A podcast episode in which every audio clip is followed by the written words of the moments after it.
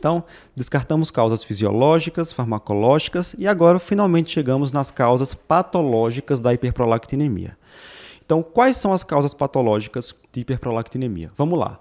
Primeira coisa que você tem que pensar é naquelas causas que não são ainda o prolactinoma. Então, primeira coisa, clássico, o hipotireoidismo primário pode causar hiperprolactinemia. Quando a gente tem o hipotireoidismo primário, uma doença tireoidiana, por exemplo, Hashimoto, que está levando a uma redução da síntese dos hormônios tireoidianos, a gente vai ter, por uma menor chegada de hormônios tireoidianos na hipófise e hipotálamo, um aumento do TRH no hipotálamo, que estimularia o TSH. E esse TRH leva a um aumento de prolactina. Isso. Inclusive, pode ter até uma hiperplasia hipofisária na ressonância, Simulando né, Patrícia? ali, dando uma confusão. Então, esse aumento, o TRH é um dos principais fatores estimulatórios da prolactina, diferente do que a gente falou lá no começo da dopamina que inibe. Então, na hora que aumenta esse TRH, ele, o TRH aumentou para estimular o TSH, mas acaba aumentando a produção da prolactina. Então, dentre os exames que a gente precisa é, solicitar para todo paciente que está com essa hiperprolactinemia ainda em investigação, além da questão do beta-HCG para descartar a gravidez, além de investigação a fundo de, de causas farmacológicas, é obrigatório obrigatório que a gente solicite uma função tiroidiana, pelo menos TSH e T4 livre, para ver se aquilo não é causado por um hipotiroidismo primário. Certo. Outras doenças que têm que ser afastadas, óbvio que nesse caso é mais fácil, porque o paciente geralmente tem sintomas. Paciente que tem doença renal crônica, doença hepática crônica, né, insuficiência adrenal, podem ter também uma elevaçãozinha da prolactina. Sim, sim.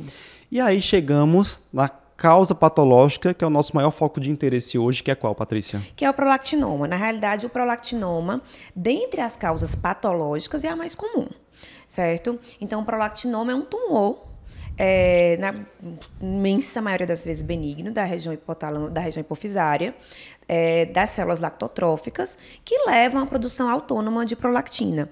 Existe outros tumores na região hipofisária que podem aumentar a prolactina e que não são prolactinomas, que são os pseudoprolactinomas.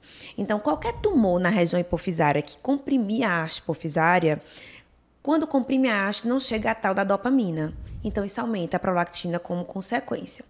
Então, isso é uma causa espúria, digamos assim, e é um pseudoprolactinoma. Mas a, falando diretamente dos prolactinomas, eles são os tumores hipofisários mais comuns.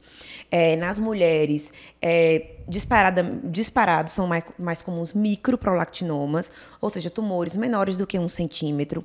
Então, são tumores pequenos, na maioria das vezes, que não vão dar efeitos de massa.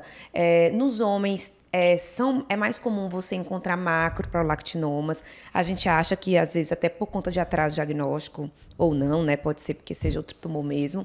Mas são tumores que a gente vai sempre pesquisar quando você descartou essas outras causas, então causas fisiológicas, causas farmacológicas, hipotiroidismo primário, principalmente quando eu tenho níveis de prolactina acima de 100.